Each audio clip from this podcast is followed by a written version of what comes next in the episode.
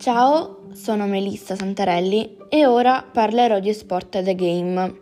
Gli esport sono sport elettronici che indicano giocare a livelli competitivi, svolti con simulatori, mentre gli game sono videogiochi giocati in competizioni a livelli professionali, usati su joystick e PC, ovvero i computer. Secondo me sono adatti per allenare il cervello e i muscoli.